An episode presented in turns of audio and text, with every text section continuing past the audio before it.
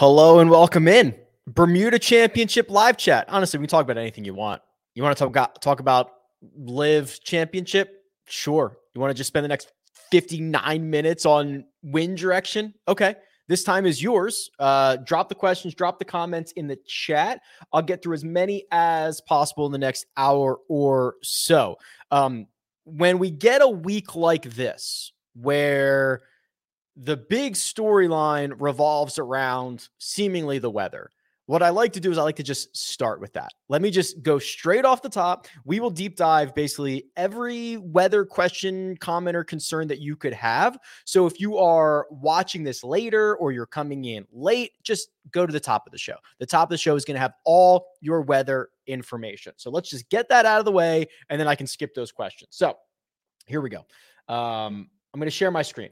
And I have three different sources that are up here right now. This is windy.com, I've got Weather Underground, and I've got Windfinder. And we're going to see what they have to say. So, Windy, um, my buddy David just showed me this. So, I am still learning it, but this is apparently very, very accurate.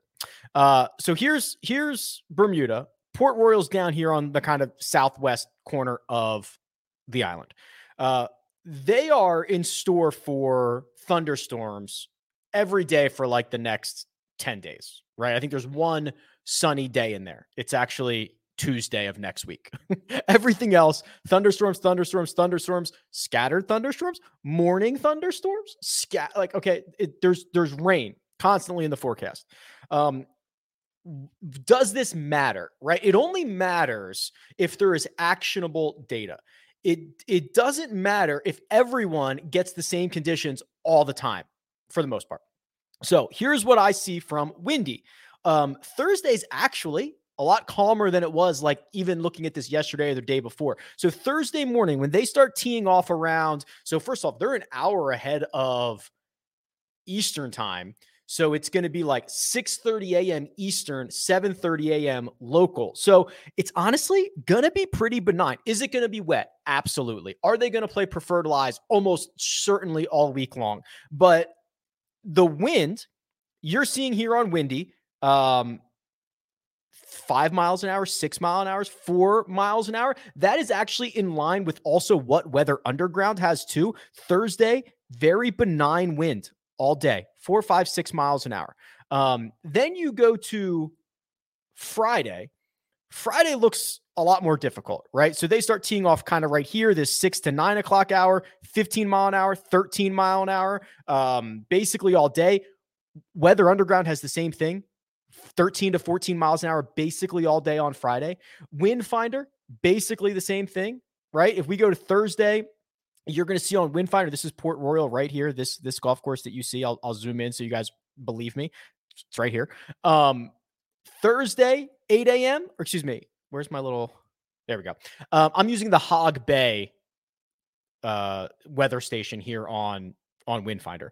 So Thursday, yeah, five miles an hour, five miles an hour. You go to Friday, that's when things are going to start to get a little hairy, right? You're talking about your 15 to 20 mile an hour winds. If you believe Windfinder, up to 22 miles an hour in the morning. So when I look at this, um, I do not necessarily see a wave advantage, right? If if this if these benign conditions were only for the morning and then the afternoon got different, fine. Um, but that's not what I'm seeing. Right now, it looks like Thursday is going to be the same throughout, Friday is going to be the same throughout. The the big thing here though is to remember like this can change. Th- th- there's this tropical depression that has gone through the area, and this stuff can change very, very quickly. So while it looks like there's not a wave advantage right now, there could be there's probably going to be weather delays, right? I think that's that's fairly safe to say. I mean, look look at the forecast, right? I don't need to be a meteorologist to say that if they're expecting at least a half an inch of rain basically every single day and thunderstorms and lightning, that's going to create a situation where they come off the golf course. So you might end up getting a situation where one of the waves just ends up getting a little bit of of a better shake at it, right? Maybe maybe it starts to rain on the morning wave and it's just this annoying rain, but there's no electricity in the air and it's not enough to get them off the golf course. And then, boom, uh, there's a delay and maybe the PM wave then gets to come out and it's still wet, but it's not actively raining, right? Like there are things that could change what what the situation is. So I think the way that you're that, that you should do this, if you are going to stack waves, you should stack both waves. So if you're playing 10 lineups, maybe you want 5 a.m. PM. Maybe you want 5 p.m. a.m., right? Just in case there ends up being an advantage, even though the forecast doesn't necessarily say which one it's going to be, I think a situation occurs where there probably ends up being one. I just don't know which one it is. Uh, the other thing, and there were already a couple questions about this preferred lies. So I, I the PGA Tour loves lift, clean, in place, right? That's like a running bit on this show, but it ends up being right basically every single time. I do not see a scenario in which they do not play lift, clean, in place, aka preferred lies, probably every single day of the week, right? They're expecting a half an inch of rain on Thursday, a three quarters of, of, of an inch on on Friday, Saturday a half an inch, Sunday a quarter. Like, dude, first of all, this thing might not finish or it might finish on Monday. I don't think they'll go to Tuesday, um, depending on on how much time they've got to get all this stuff in. But I think it's almost a guarantee they play preferred lies, right? You're going to see that tweet from PGA Tour comms at 6 a.m.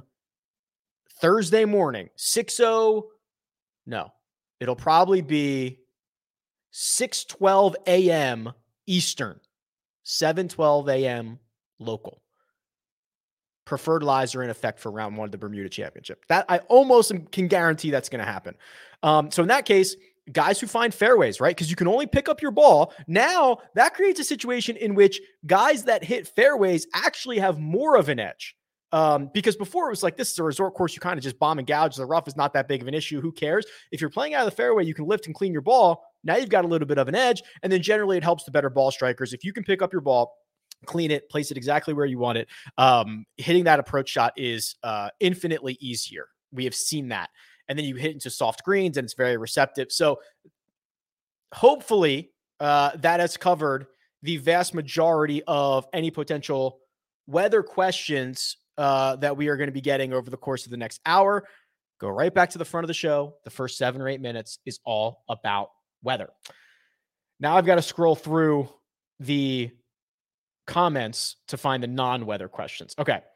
Jackie says, "Can you just straight up just check to see who has the best bogey avoidance in the field?" Okay, everything you see is from my website rickrungood.com. Uh bogey avoidance, that should still be in here, right? They changed this on the feed. Oh boy, hold on. They changed this on me and I they removed bogey avoidance, but I have it somewhere. Let me think about where I have this. Um Stand by. Actually, I think I have it on the model because I calculate. I have to calculate it myself now. So hold on. Let me just see where I have this scoring. Uh, bogey avoidance. Here we go. Okay. So first of all, this is the new custom model, which I absolutely love everything about it. And uh, I have to calculate this myself now. It doesn't come over in the feed. So I'm just going to put 100 weights on bogey avoidance. So you'll see Robbie Shelton, number one, Ben Taylor, Kevin Yu, Harrison Endycott, uh, Mark Hubbard, S.H. Kim, Will Gordon. Those are your best bogey avoidance uh, golfers there. Do you find it viable to stack other than weather? Correlated stats, course history, comp courses, grass types, pairings, and if so, anything you lean towards this week. Interesting. So this probably needs like a full deep dive over the course of the off season because I do think there is something to um groupings, right? You see some guys who kind of play together, they can get hot, but there's not enough data on it, right? How often do these guys actually play together? I think the smartest thing to do is correlated stats, right? Guys that um, set up well for a golf course. Hey, this is going to be a bombers course. Let's stack four bombers in a lineup or uh, five guys who are awesome on approach. I think that's the most logical way. And I think if we ran the numbers, we would see that be probably the highest correlated way to start stacking guys. It's not like football where you can stack a quarterback with his wide receiver. Here's Cam Percy, which is a question from CPUP. Any thoughts on Cam Percy or Andrew Novak this week? So um, Percy's actually been decent. Now he's only got two starts dating back to the Wyndham Championship, but it was a T8 at the Wyndham. Then he played once this year, T25 at the Fortinet. He's good off the tee. He's solid on approach. He actually has been gaining going back to the 3M Open. It's it's only four starts, but that's four pretty solid starts in a row. Probably more than you can ask for than a lot of the other guys in this field. Has he played at this event before? He has. 48th, 26th missed cut in his last three years. The missed cut was his most recent. So not glowing uh, course history, but certainly enough decent recent form to be in the mix of your player pool. Andrew Novak uh, not as good, right? We haven't seen him since the Korn Ferry Tour Championship. He finished 23rd there, but it was four missed cuts prior to that. Uh, that T23 at the at the Korn Ferry Tour Championship is his only top 25 going back to the Mexico Open, which was an event in May. Um, this is what I kind of consider like a whack a mole type of stat profile. You know, one week he's going to lose seven with the putter. Uh, another week he could lose two off the tee, or four in the ball striking categories, or three around the green. It's just like you you don't have a set skill set that you can kind of bank on, uh, which is always a little bit worrisome. It's also a little bit worrisome that he has punted. This is we don't have the the strokes gain putting numbers from his last three starts because they're Korn Ferry Tour events, but the last four rounds that are measured for him, he's lost 16 strokes putting. That's kind of scary. I for sure want to avoid the 7K and 8K chalk this week. Who should I avoid in those range, uh, ranges based on high ownership? Okay, so 7 and 8K range. And let me try to get you guys closer in here. So, um, uh, Mike Cavalunas, who does the ownership projections for rickrungood.com, he just texted me like five minutes before we went on air that uh, the projections have been updated. So actually, what I could do is just do it here because um, he updates them directly into the custom model, so we could we could look at it that way. But um, just just so I can sort by seven and eight K. Uh, basically, the highest owned golfers are likely to be Callum Tarren, 17%, Joseph Bramlett, 15, Ryan Armour, 14, Brandon Wu, 13. Not a ton of guys uh, in those two ranges garnering a ton of ownership. So if you're trying to stay away from the super chalky guys, I think that's probably just like Callum and Bramlett, really? I mean, the rest of the guys are 15% or less. There's some interesting pivot options there. Uh, again, I'm skipping. I'm skipping over the. Um, I'm skipping over the weather question, so just bear with me here as I do this. Hey, this is very specific. Hey, Rick, can you take a look at last year's round Why is this? Oh, I misclicked. Round two and four, possibly to see if you can find any players that scored well in similar conditions. Okay, so we're we're trusting Chris here that the two rounds that he is mentioning are two rounds that had similar conditions. I, I don't remember that. He could be absolutely right. I, I have I have no idea. Um, but what I can do is I can look back at the 2022 Bermuda Championship and just do rounds. What was it, Chris? Two and four and have all of the golfers who are in this field. Okay. So Thomas Detry gained three and a quarter strokes in round two and 1.6 in round four. That's the Oh, it's not the best. Sorry, I got to sort by strokes gained total. It's up there, but it's not the best. Uh, Camilo Villegas gained eight strokes between those two rounds. Mark Hubbard gained six in one round and three quarters of a stroke in another. Patrick Rodgers, Alex Smalley, Brian Gay, Russell Knox, Sean O'Hair. Uh, there are one, two, three, four, five, six, seven, eight, nine, 10, 11 golfers in this field who gained at least two strokes per round in rounds two and four uh, last year. The only ones that I haven't named are Matthias Schwab and Peter Malnati. Okay. So those names that I just mentioned are the ones that I think Chris wants us to focus on. Hey, Rick, can we get an updated model? Preferably one uh, that's a bit freaky. Okay. So, sure. So let me pull this up. And this is uh, obviously the new model at, at rickrungood.com. And I'm stoked about it. I also ran, you know, I saved my Bermuda championship model from Monday. So I don't ever have to be like, oh, what was that model that I ran earlier? But I'm not going to bring that up because we want to get freaky. We want to run something different. Okay. Um, what I think I whiffed on Monday was probably using um the weighted strokes gained like ball striking numbers. I think I did just raw ball striking numbers, which, you know, good and bad. But what I'll do is this I'll do weighted strokes gained off the tee, um, whoops, for 10, and weighted strokes gained approach for 10. So that's pretty heavily on the uh, two ball striking categories. Now, there are some guys who we don't have uh, any of the like the weighted like the weighted if you only play Korn Ferry Tour events like you don't have weighted off the team you don't have weighted approach so what I also need to probably do is um consider something like a just a 10 on strokes gain total something like that right now so we're even emphasizing off the tee and approach more I need to give long-term putting some love so we're going to go and put 15 on longer term putting, which is I'll do last 50 rounds this time. So now I've got 55 rounds to play with. I think that um, we should probably do more like comp courses. And there's a couple of different ways we could do this. We could do the coastal courses, right? We could do Port Royal and we could do Sea Island and we could do Waialae and we could do, uh, I mean, Sedgefield is not a coastal course, but it's a driver wedge course. Probably should probably turn these down a little bit. Let's just do eight on these other ones. And we could probably do like Pebble if you really wanted to put five on Pebble. Leaves us with 16 left. Um, I think I did strokes gained easy courses earlier. And I definitely did these buckets, which I did. I I do like that, but we want to get freaky here. So let's do um let's do bogey avoidance. Let's use it. 10 on bogey avoidance, and we've got six left. let's just double down on Bermuda grass putting. All right. My number one golfer here is no surprise, Denny McCarthy. Basically, however you kind of shake this, he ends up being number one. Seamus Power is number two. If you guys just saw, I tweeted out like I'm I've shorted Seamus Power. If I lose on that, fine. But I'm really worried about the approach play, seven straight events. The guy that keeps popping up all over the place is Will Gordon, right? Will Gordon, number three, Hubbard, four, Russell Knox, five, Ryan Armour, six, uh, Patrick Rodgers, seven, Justin Lower, eight, Aaron Rai, nine, Callum Tarren, 10. I can dig that. I can dig that. So um, hopefully that was freaky enough for you, Joe. Or you can just go build, you know, whatever you want. It's all good. Um, thoughts on Say Young Kim, which I think you might have spelled that wrong. I think so. Let me make sure I can find him. That's oh, it's SH Kim, right? That's who we're talking about here, Casey.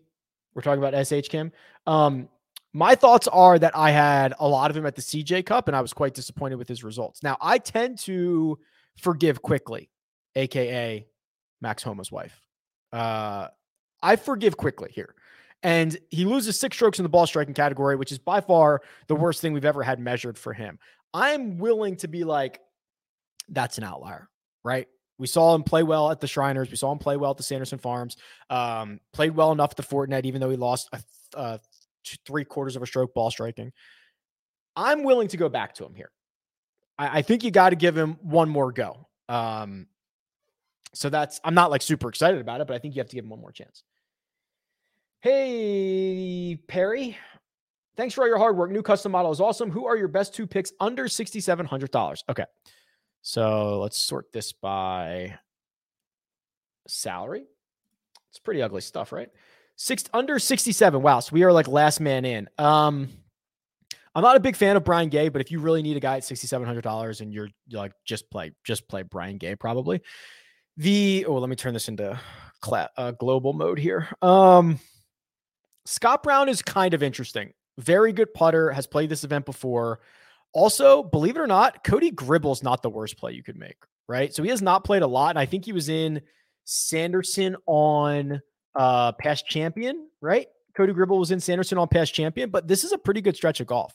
So T30 at the Sanderson, which he gained strokes in the ball striking categories and only lost with the putter. T12 at the Pinnacle Bank Championship, that's a Korn Ferry Tour event, and a T26 at the Utah, missed the cut the 3M Open, but a T9 at the Memorial Health Championship. So that's basically, I mean, it's not basically, it is four top 30s across his last five starts. And this will be the closest thing you can get to a Korn Ferry Tour event on the PGA Tour. It's also not that bad. Like people are also like this strength of field is horrible. It's 126, but people act like this is a Korn Ferry Tour event. Korn Ferry Tour events are like a strength of field of six, by the way. Okay, so don't like don't go too crazy. It's a very bad field, but it's not like it's literally not a Korn Ferry Tour event. Um, so Cody Gribble, uh, believe it or not, is someone that I'd be interested in playing. That's kind of how ugly the 6K range is. Uh, oh, there's another question here. Uh, there you go. There's your deep dive on Cody Gribble. There you go. Rick, what does this mean? Rick, do you use no house advantage? I don't know what that is. No, I use prize picks. Go use the code uh, Rick. There's a link in the description. Get your $100 deposit bonus. Let's actually, we can look at prize picks real quick. Armina's not here to keep me in line, so I can basically do whatever I want. She usually produces the show. Let's see. Oh, I've noticed a couple of things. First of all, look at this Euro golf. That's new, right? They've never had Euro golf before. So these are birdie or better matchups, which we know the headliner. See, this one's interesting. Actually, I don't I take that back on Euro Tour Golf. Jordan Smith is the favorite of, of this event. He's like, he's got the shortest odds. He's going up against Antoine Rozner. Give me Rozner less than zero birdies or better. I'd be a little bit worried about Yannick Paul. I mean, when you break through and get your huge win, I would not, I wouldn't even, like, I think he probably just should have taken off this week, but I would not be surprised if he started all that slow. Oh, these are interesting. These are quite interesting. Okay, sorry. Let's try the PGA stuff. So they've got birdie or better, strokes, um, birdie or better matchup, greens and regulation, fairways hit. So I think that you're going to get a decent bit of scoring on Thursday. Course should be very wet. They should be playing preferred lies. And if the weather ends up being correct, that like five to eight miles an hour is is nothing. If that ends up being correct. So I would kind of lean on some of these these uh these birdie makers, like a Patrick Rodgers or an Aaron Rai. Whoops, not Erik van Rooyen. He's been he's been pretty sour. I would also these fairways are too low, right? Seven and a half, eight and a half. Like Mark Hubbard's hitting more than eight fairways, is he not? Especially when they're soft. When you have soft fairways, things don't run out. It doesn't run into the first cut as much. It usually just lands and stops. Hubbard over seven and a half fairways. That's kind of interesting. Sorry, I could I could probably go through that for a while. Um, okay, so since I just kind of trash talked EVR, we can do an Erik van Rooyen deep dive. He's he hasn't been good, right? Hasn't been good. He's been all over the place.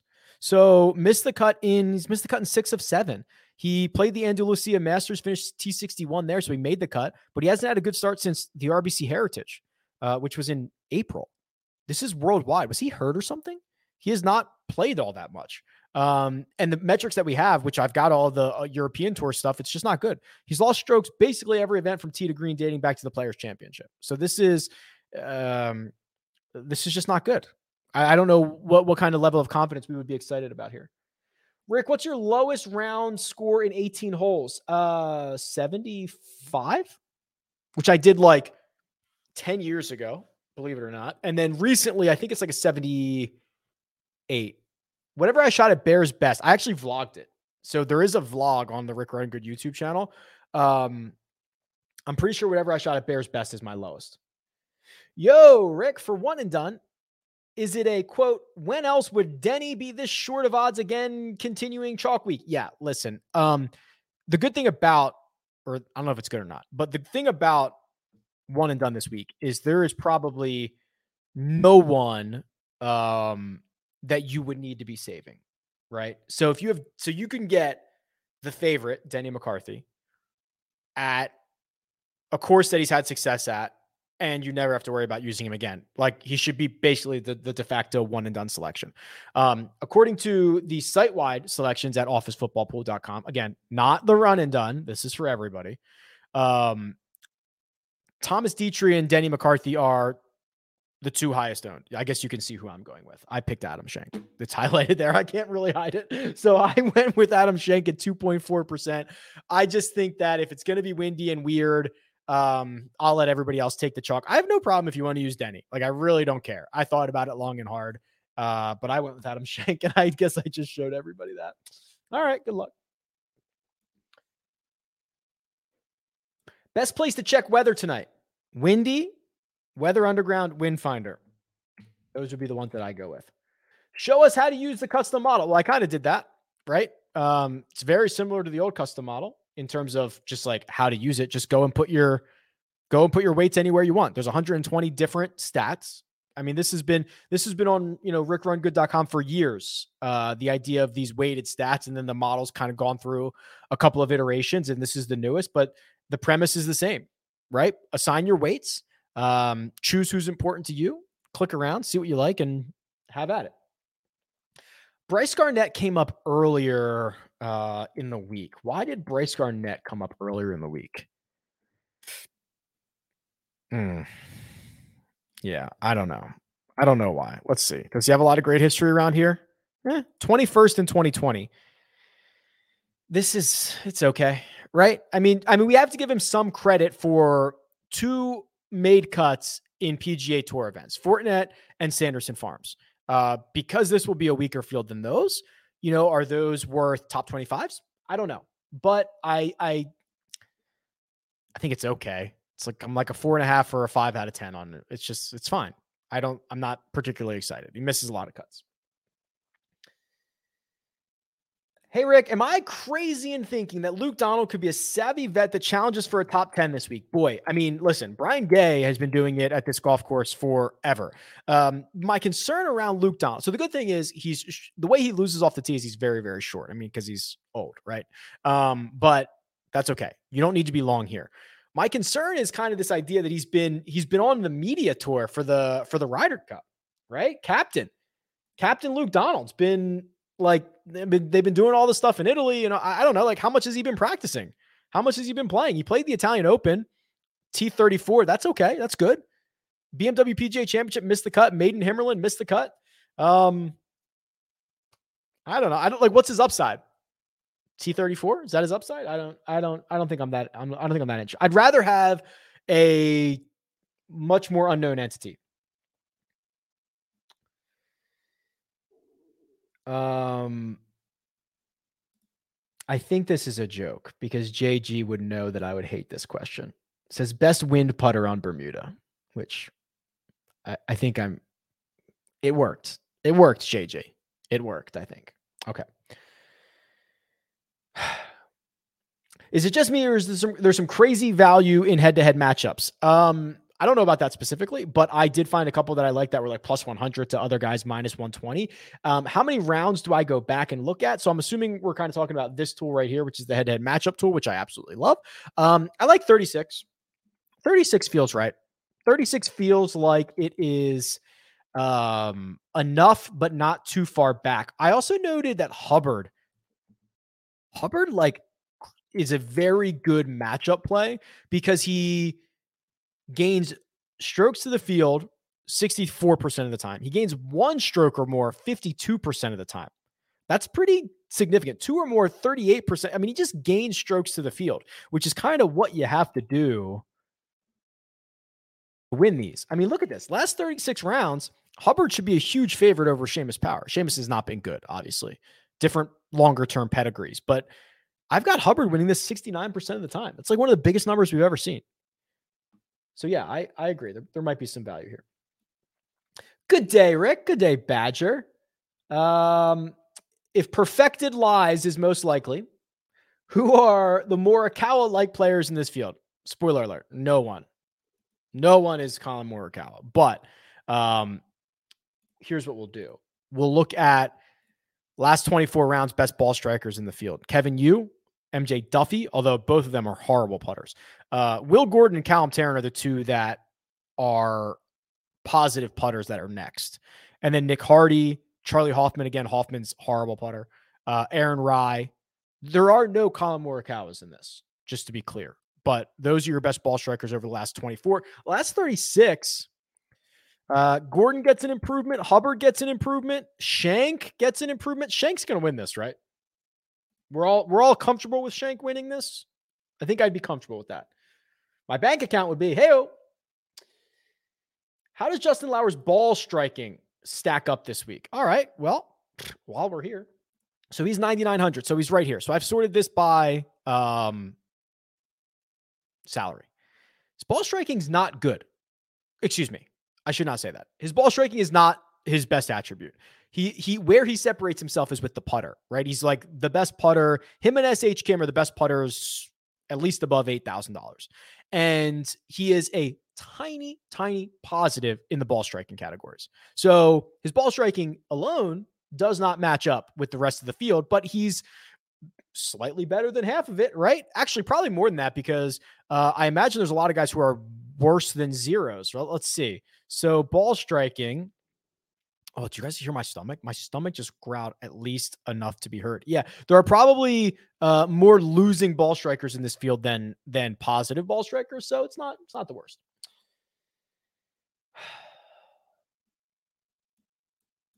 For matchups, when using your tools, what kind of data do you look for when finding some value? So so literally floor. Find me floor, floor guys, guys that gain a stroke around or excuse me, I shouldn't say that. Guys that gain a stroke per round frequently, right? So that's what this tool does. Hubbard gains at least a stroke per round over half the time.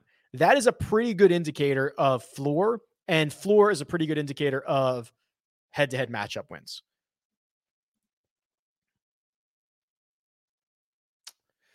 Hey, Rick, did you and Lady Run Good?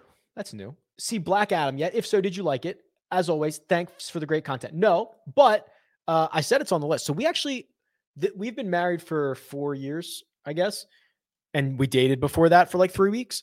We had never gone to the movies together before. Like I've been, I have not. The last movie before recently, we just went and saw Avatar, the re-release, a ten-year-old movie. We just went and saw again when they re-released it, which is bonkers. But that before then, the last movie I saw was Passengers. That's that Chris Pratt, Jennifer Lawrence movie, right? In space. That's the last movie I saw. So we don't go to see a lot of movies, but uh, I love The Rock. Who doesn't? And uh, we when we saw Avatar, we saw the trailer for this, and I'm gonna try to get her to go see it. We'll see. It'll be like a Tuesday, 1 p.m. nobody in the theater type thing. I don't want to go when there's a bunch of people there. Trevel says, Hey, Rick, I was wondering if you could run a model that includes driving accuracy, par three scoring over 200 yards, shots gained. I usually say strokes gained. That's okay. Approach and putting on slow Bermuda greens. All right. Whew. He knows what he wants. And who am I? Who am I to not provide this? Okay. So, um, so how many stats is that? One, two, three, four. Okay. So we're going to put 25 on each of them. Are we cool with that? So let's do um hold on. I gotta find what you want here. So 25 on approach. Uh we need 25 on driving accuracy. We need 25 on par three scoring. So that's hole type. So par three scoring over 200 and Bermuda putting. Uh, so putting on Bermuda. I think I actually did. Ben- actually, looking back at this, I feel like I typed into bentgrass when I de- ran that model earlier. Did I? Because it felt like I did. Because I felt like I clicked the one that was on the left, and I my brain just malfunctioned. So, Treble, your your number one golfer is Vaughn Taylor. uh, Aaron Baddeley is next. Austin Cook, Ryan Armour, Brian Stuard, Adam Long, Chesson Hadley, Luke Donald, Grayson Sigg, Sam Ryder. That's your model. Congratulations. Thanks for checking in. Um, oh, this isn't. I got a Chris sent five dollars in a super chat. Thanks, Chris. Definitely not uh required. Always welcome.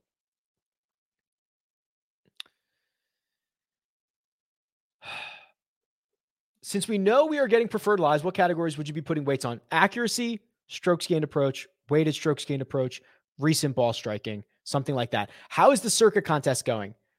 Daniel, I prefer not to talk about it. Um, not good.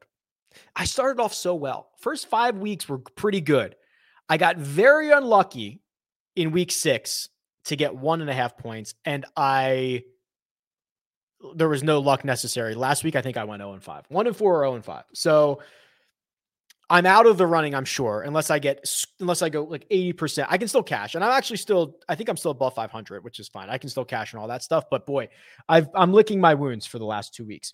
Um, any thoughts on Garrick Higgo? No. So here, here's the issue. Higgo is very similar to his fellow um South African. What's his name? Erik van Rooyen. I mean, this is this is just a bad profile. He pops up and he does it every so often. Did it at the Zurich, did it at the Sanderson Farms. He freaking did it when he won at Palmetto. But there is just no evidence of him being able to play good golf for an extended period of time. So until that kind of changes, um, I, I, don't see. I mean, unless you're just throwing darts, which fine. If you want to throw darts, it's your money. It's not my money. But I, I cannot invest in a guy like this. Is John Daly the best six thousand dollar play? Oof, I can't imagine. Right? Like the problem with playing John Daly is like, does he care at all? And I know that that's harsh and unquantifiable. So here's what he's done on the Champions Tour, which of course I have that data. Whoops. Oh, I think I just resorted it. I got to shorten that. Uh, hold on. Stand by, stand by, stand by. 68th, T19, WD, T29, T38, T24, T23. Uh, I don't know. That doesn't spark much confidence. There is also okay. So so Trevor Werbylo. I'm pretty sure he just got his card. Let's look him up. He's also six thousand dollars. We are deep in this that we are looking at um legit like who are who's the best six thousand dollar golfer. But if you like you're here for this, right? This is like the nerdiest golf channel.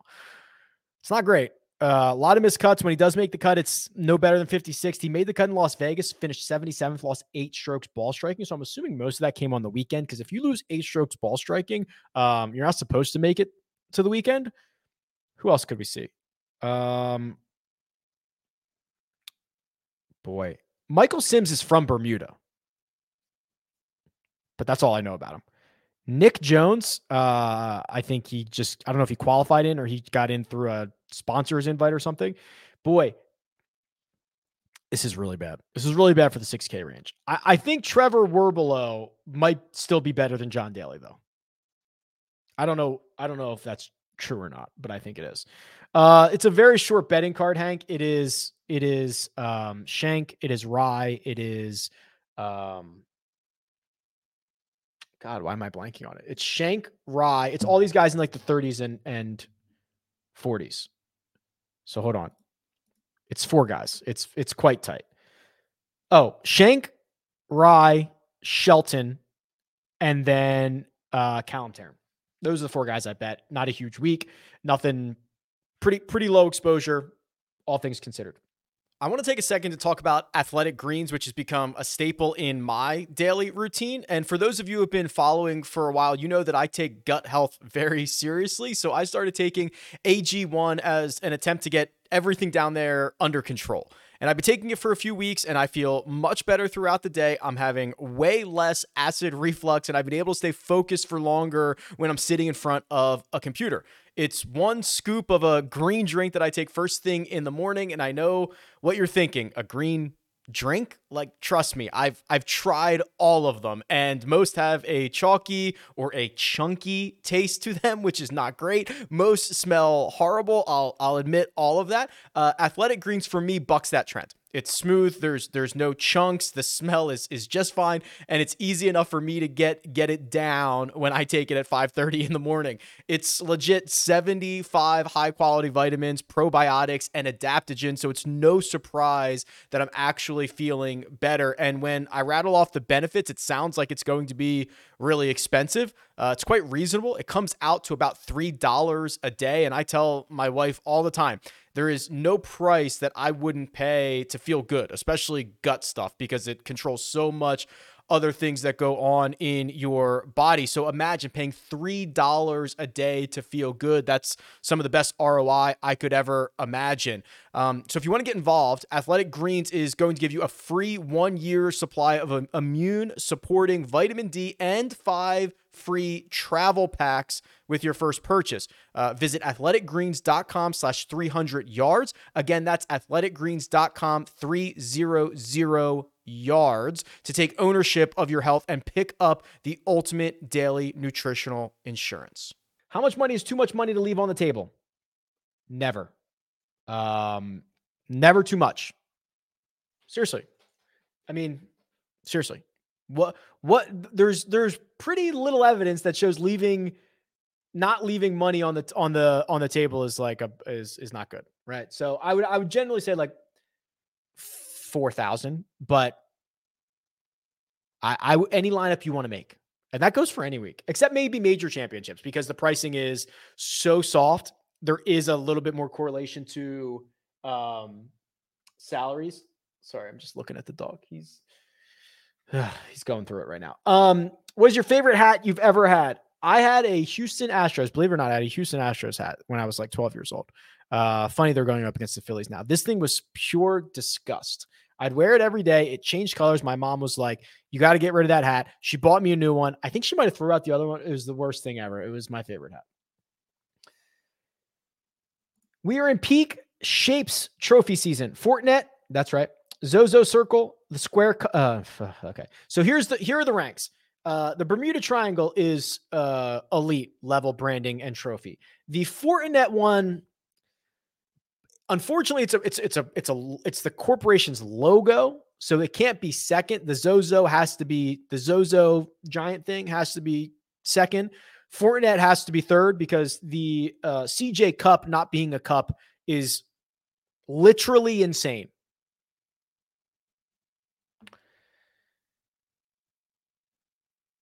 Um, Chesson Hadley, number one in my model. Yikes! Give me your excitement on the scale if ten. Um, if I'm if I was purely looking for somebody volatile, I'm like an eight out of ten. If I'm looking at getting someone who's going to make the cut guaranteed, I'm like a three out of ten. Right? I think what you're getting is similar to Callum Tarren. You're going to have some good weeks and you're gonna have some really bad weeks. Uh, but I do like his skill set for this golf course. Believe it or not, his pedigree is better than a lot of the other guys in this field. It's true, savvy vet. But uh, yeah, if if that's what you want, Matt, if you're looking for like boomer bust, maybe wins you all the money, like an eight. Let's go.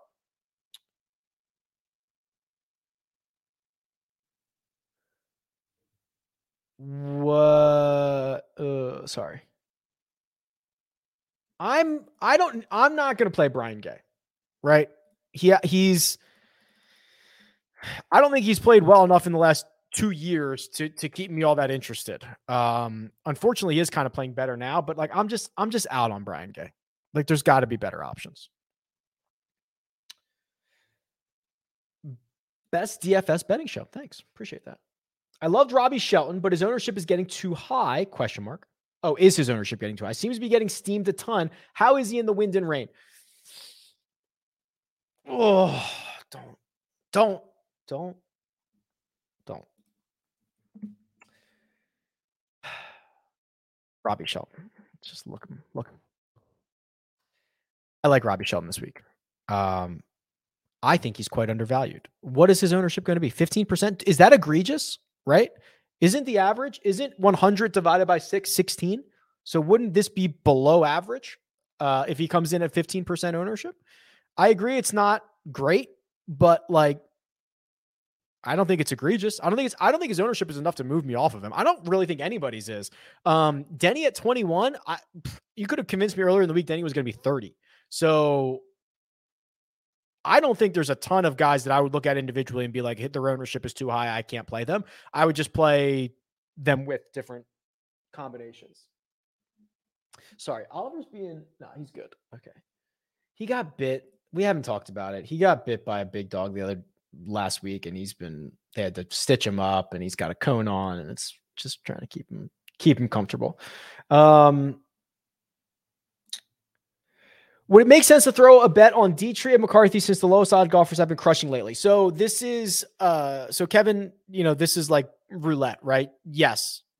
Of course, 10 of the last like 22 winners have been 20 to 1 or shorter, but that has no impact on this event. I think that um all things considered, I think this is going to be a very, very random tournament. Uh an event that has probably a lot of wind, probably a lot of rain, probably a lot of starting and stopping. Um, a lot of guys that we don't know from the Korn Ferry Tour how they're going to react to it. I, I just think it's I think it's going to be a pretty random event. So I don't care who's won in the past, but I think that this is reasonable to start skewing towards longer shots. Thoughts on the Bermuda Triangle? Real sketchy or really sketchy? Yeah, I think it's uh quite sketchy, right? What's their deal with this? All the disappearing things. Um, what is it actually though? I looked this up once. It's just like once once airlines uh, radar got better, like the Bermuda Triangle thing stopped, right? Was it ever really a thing? where planes were getting lost and ships were getting lost or whatever. Oh no, no, what it is is hold on. I looked it up. It's um it's like yeah, more ships go missing there and more planes go missing or what I don't even know what the actual thing is. But it's isn't it like in the middle of a uh like an international trade route where there's like 10 times as many planes and boats that go through it. So it's like obviously there's going to be more, but on a on a uh relative basis, it's it's exactly the same. Right? I don't know. I don't I don't know. But I do love the idea of it. Dave says, Rick, is this the kind of week to spread? That's hard to say. Spread out your outright bets across five or 10 guys, or would it be better to hammer top 10s, 20s? Um, yeah, see, that's kind of interesting. I'm not sure how safe it's going to be. So I'm not sure if going safer for 10s and 20s are are are going to be all that much safer. Like I kind of get what you're saying, Dave. I would probably prefer, I mean, I'll tell you what I did. I just I just bet like four outrights on four guys that I'm interested in, and I bet less than I normally bet. And um, that's how I'm going to treat it. I think it's going to be very random. I do. I think it's going to be quite random. So I might as well embrace um embrace that randomness a little bit. I, I like playing matchups would be I just I don't I don't like the idea of that. Will Gordon over under two and a half birdies? That's all it is. Feels like it's got it's got to be over. For, is that for is that for round one? Will Gordon's been really good. Will Gordon and Robbie Shelton last twenty four rounds are the two golfers uh, who have gained the most strokes to the field. One point five. Right. You got to make some birdies doing that.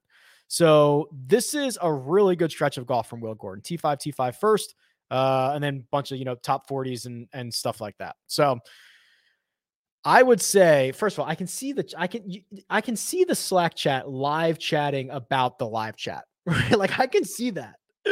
I should have turned off my notifications. I can see them commenting about my comments in real time.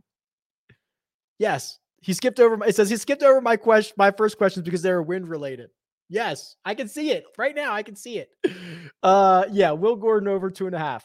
I usually mute the the Slack comments. I should have done that. I'm gonna do it right now pause for two hours. Oh boy, Sam Ryder. Let's talk about Sam Ryder because I know Sam Ryder gets uh, a lot of love.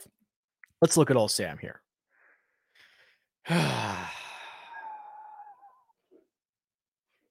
it's fine. Actually, it's probably better than fine. So you've got the miscut the Fortinet, but he's gained strokes on approach in four straight. He's gained strokes on approach in six out of seven. The putting's generally pretty good. The cuts that he has made, while they're not super events, although he did finish probably half uh, top 50% at the Zozo Championship. That's a much better event. T28, the Shriners, that's going to have a better, strong, a stronger field than this. T45, the Sanderson. Okay. I bet you if we look at this, let's try this. I've not tried this. So just bear with me for a second. Um, let's do last 12 rounds of pure strokes gained, right? Last 12 rounds. Uh, of course, Brian Gay is number one. So Sam Ryder is number 26. But I bet if we change it to weighted strokes gained, he will be better than 26th. Come on, load for me. Load for me. Sometimes when I'm sharing my screen, it like it wants to take forever. That was going to be the big reveal. Last 12. Here we go. Why is last 12 not coming up? Hold on. Stand by. My freaking thing. It's my screen share. Um, all right, here's last 24 rounds. Let's try that again. Last 24, Ryder's 25th in weighted. There we go. But uh boy, this was a crash and burn, wasn't it? 40th in raw. So my point being, he should get some level of credit for Zozo, Shriners, and Sanderson Farms. He should. Screen share. Technology always fights back. Okay. Give me a deep dive on local UNC golfer and personal friend and fellow high school alum Ben Griffin. Okay, Dexter, first of all, let's let's get Ben on the show if you're like buddies with him. Or are you just like acting like you're buddies with him so that you can get on this? Let's get him on the show. Let's talk about it. Um, ben Griffin models out great, right? I think we talked might have talked about this on the Tuesday show. The ball striking is kind of insane. right? Six strokes gained at the Sanderson Farms finished T24. Shriners, he gained another 2.7. We've got the Wyndham, which is your, you know, your driver putt fest. Uh, finished fourth there. I think Ben Griffin's gonna gonna have a pretty decent chance this week. I'll, I'll be honest with you. Uh, Rick, how do you find a how do you separate the day and afternoon tee times on the new custom model? Okay. So click custom model. Uh, when you go down the line, well, I'll get I gotta get myself out of the way here.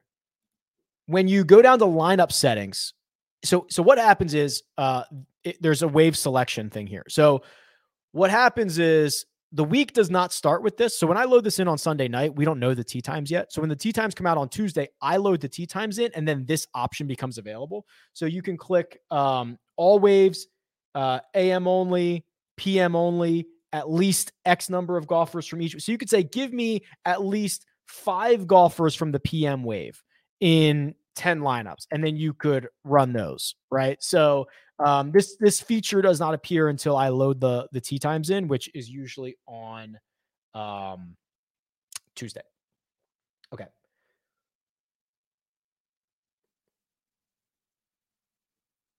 Okay, I've got a couple minutes here, so we can do this. Um, I, Kramer Hickok's best attribute is that uh, when he's playing well, he's going to hit the fairway, which could be a little bit more valuable this week if they do play lift, clean, in place. But this is not a particularly good stretch of golf. I do worry about the putter, right? The putter in the short game in general. You know, I haven't shown this yet, but we talked about this on Monday. Guys who putt well have had have been very highly correlated to success at this event. Um, for whatever reason, maybe because the shortness of the golf course or the, the lack of length on the golf course is does not allow guys to drive it and separate themselves. Maybe it's uh, I don't know, but for whatever reason, strokes game putting in the three editions of this event have been very highly correlated to success. And um, Kramer Hickok is not a good putter. Just he's just not, and he kind of punts it around the greens as well. And the approach plays okay. He can have a, a good week through plus three point five plus three, but he has more losing weeks than most. I'm not sure his driver separates him enough, but it's the one thing that he has going for him, and it's kind of playing out of the fairway. So, eh, I don't know. Uh, Sam Stevens. So Sam, what Sam is really good at is like making the cut and getting to the weekend. Um, I don't know what his upside is. You know, he's got a couple of top 20s at at Korn Ferry Tour events. He has not started off his PGA Tour season great, but he made the cut in one of the two events that he's played. It was a T67. I think yes, this will closer resemble a Korn Ferry event, so maybe he feels a little bit more more comfortable. Um, but yeah, I think he's a solid play. He's like a six and a half out of ten for me.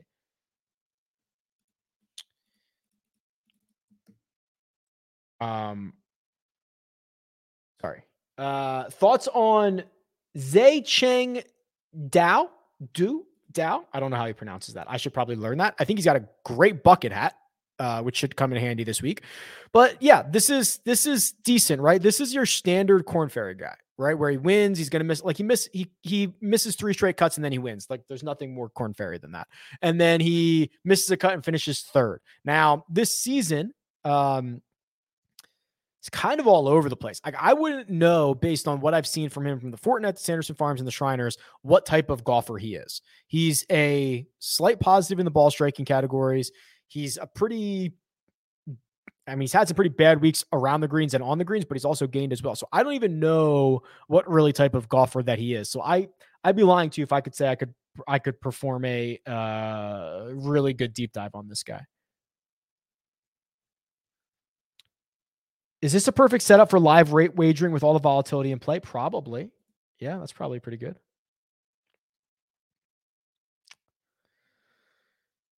Um,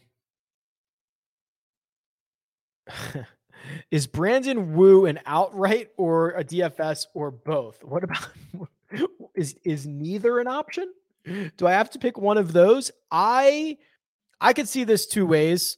Um, I mean, he's he's lost 15 strokes on approach in his last eight rounds, but two of those he's actually made the cut, which is unbelievable that you can make the cut losing that many strokes on approach. So that's kind of a positive, but this like if I'm not interested in Seamus, I I cannot be interested in Brandon Wu, who I really like, friend of the pod, had him on the show. He's a great guy. He'll figure this out, but um, I'm just gonna wait until things get a little bit better for him. Oh, we are like in full trigger mode right now. So Anthony wants to know what my take is on only being able to watch four hours of golf rather than PGA Tour Live. I want to watch every shot. Um, yeah, yeah, I'm not going to come on here and say I I don't want to watch more. Obviously, I think they should have cameras running on every tee and every green for every single player, just stationary. I think it's literally insane the lack of servicing or support that golf fans get. And if any, I cannot think of any other sport that is asked to endure uh, what golf fans are asked to endure. And I know that sounds dramatic, but it's true and it's insane. And we need like what would have to change, right? We need like a network executive who cares, or we need like a billionaire advocate. Like if Mark Cuban was like, you know what, my thing is fixing golf coverage, like maybe that's what we need. I don't know, man. Like live is not exciting, and I don't think it's all that interesting but I can watch the whole damn thing on YouTube. Right? Like, why, why, why, why? The cameras are there. They're recording. They're recording it. I can't, I can't, I can't, I can't, I can't do this. Gribble and Hardy or Glover and Schenk. Oof, that's tough. Probably Gribble and Hardy. Uh, although I do like Schenk. I'm not sure I love Glover. Why weren't Rory and Rahm at the President's Cup? Because the President's Cup is non European. Uh, the Ryder Cup is the US versus Europe. The President's Cup is essentially US versus not Europe internationals, right? So they're not uh, they're not eligible for the the President's Cup. Um I know where you stand on gay based on your preview video, but I know there are only about two tournaments a year to play gay and or Hearn. What are your thoughts on Hearn? Yeah, Hearn's got really good history around this place too. So let's look up David Hearn. So here's his history T8, T8, T39. What has he done as of late? Miscut, miscut, 39th. Oof, boy, boy, boy, boy, boy, boy. Uh, I almost prefer Brian Gay, right? I mean, this is, uh, first of all, it's not a lot of golf. And when he's played, it's not very good. And the metrics that we have are pretty horrible. At least Brian Gay has gotten two good starts in his last three events, even though they're Champions Tour events. So, um, if I'm choosing between the two, I think, on believe it or not, it has to be gay. But this is this is um, this is pretty ugly. Producer's pick. That's Armina. She'll have to text me.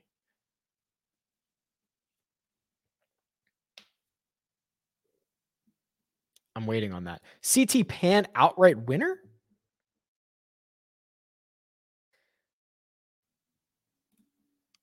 Uh I'm not seeing what you're seeing on CT Pan. This is it's brutal, right? He's lost strokes from tee to green big time in four of his last five. Uh, combine that with losing in the short game categories, or even with the putter in four or five. Um, I mean, this is this is bad. I do like that he's not a long hitter, right? So, like in theory, that should this should be a decent setup for him, but this is this is this is not good. Not good. Not good. Um, Armina says she picks Nick, which gives her Nick Hardy, Nick Taylor, Nick Jones, and Nick Watney. So a classic Nick situation. She's also probably going to try to claim Nicholas Lindheim and James Nicholas if those two uh, end up playing well. So don't be fooled by those shenanigans uh, that she provides. Okay.